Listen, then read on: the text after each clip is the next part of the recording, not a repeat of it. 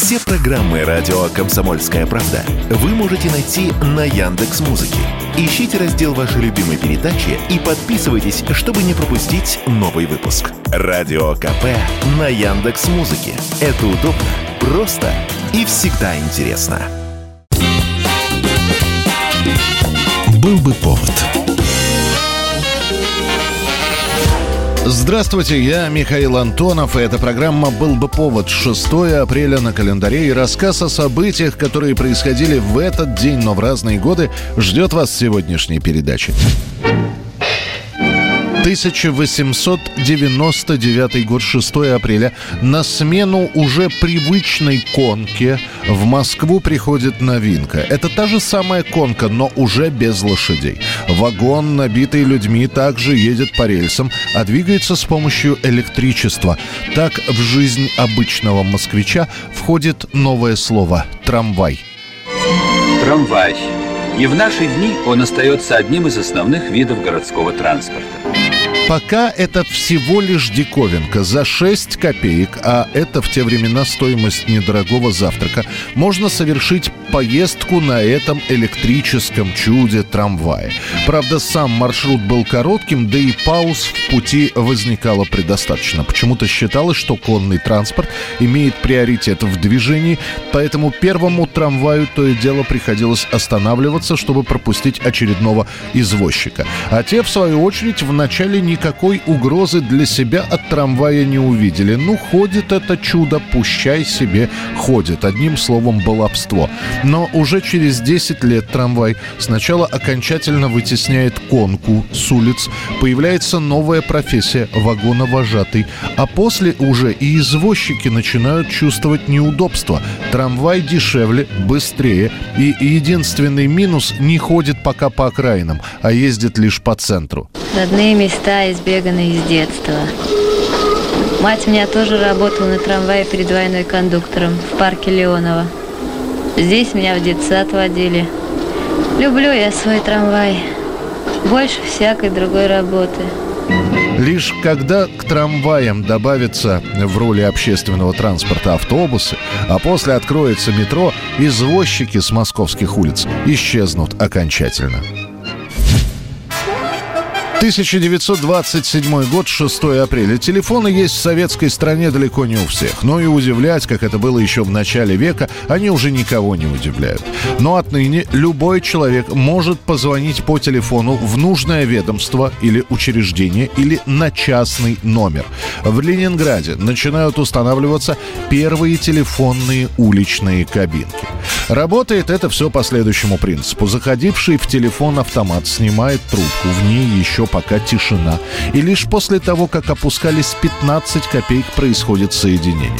Сначала человек попадает на коммутатор, где говорит телефонистке нужный номер. После он ждет ответа, ответит ли абонент на том конце провода или нет, но 15 копеек за связь были уплачены и обратно не возвращались. Стоматологическая поликлиника? Алло! Добавочный 3,62.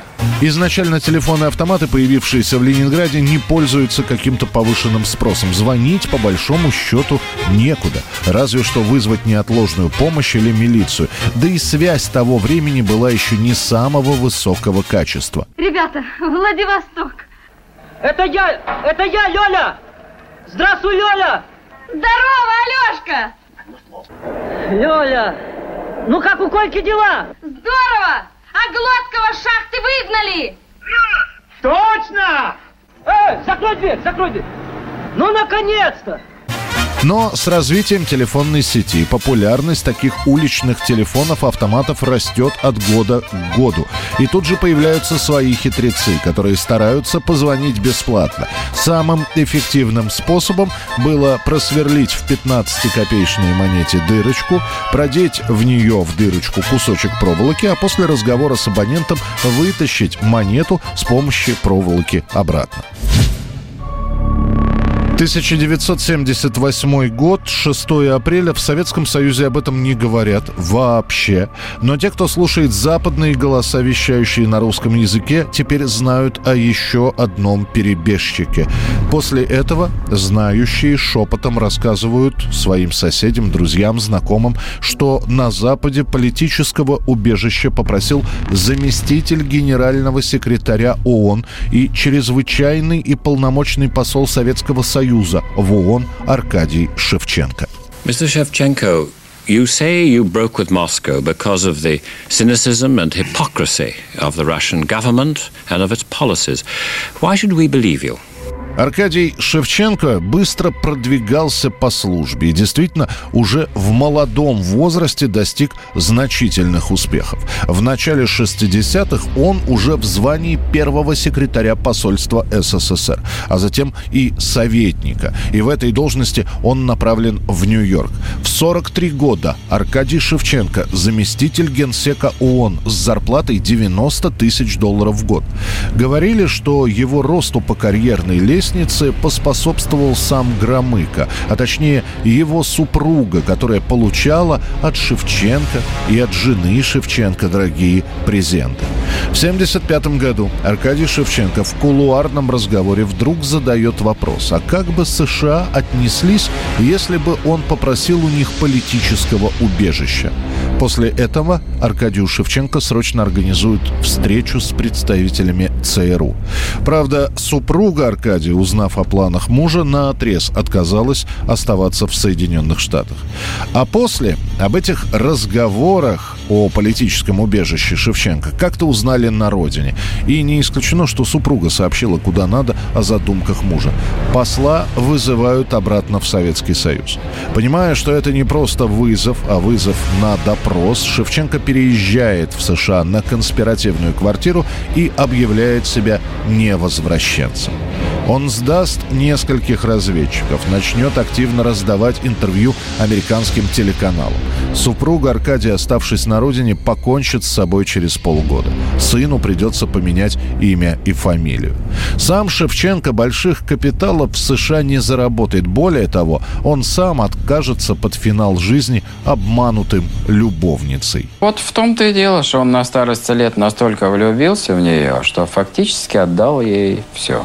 И фактически э, она уговорила продать всю недвижимость, три дома, квартиру на Канарских островах.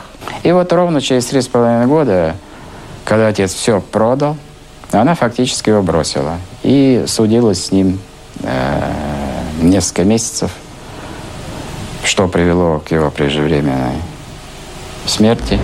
В 1996 году бывший посол СССР, перебежчик Аркадий Шевченко объявит себя банкротом, а спустя два года скончается от цирроза печени.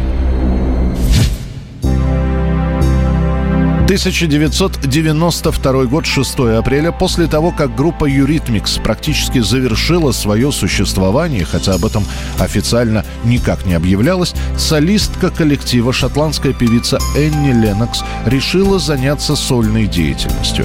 Правда, критики не ожидают какого-то успеха, говоря, что вся слава у Eurythmics строилась даже не на голосе Энни, а на продюсерско-композиторском таланте второй половины этого дуэта Дэйва Стюарда. Именно в этот день у Энни Леннокс выходит первая пластинка, которая скромно называется «Diva». Диск возглавляет чарты Великобритании и получает статус четырежды платинового. А Ленокс докажет всем, что и без партнерства с Дэйвом Стюартом она вполне самостоятельная творческая единица.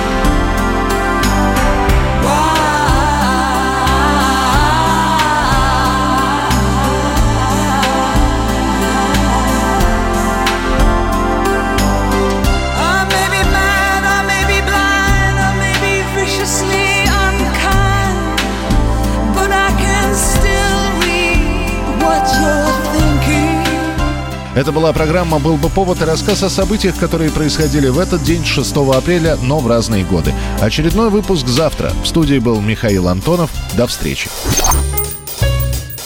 «Был бы повод»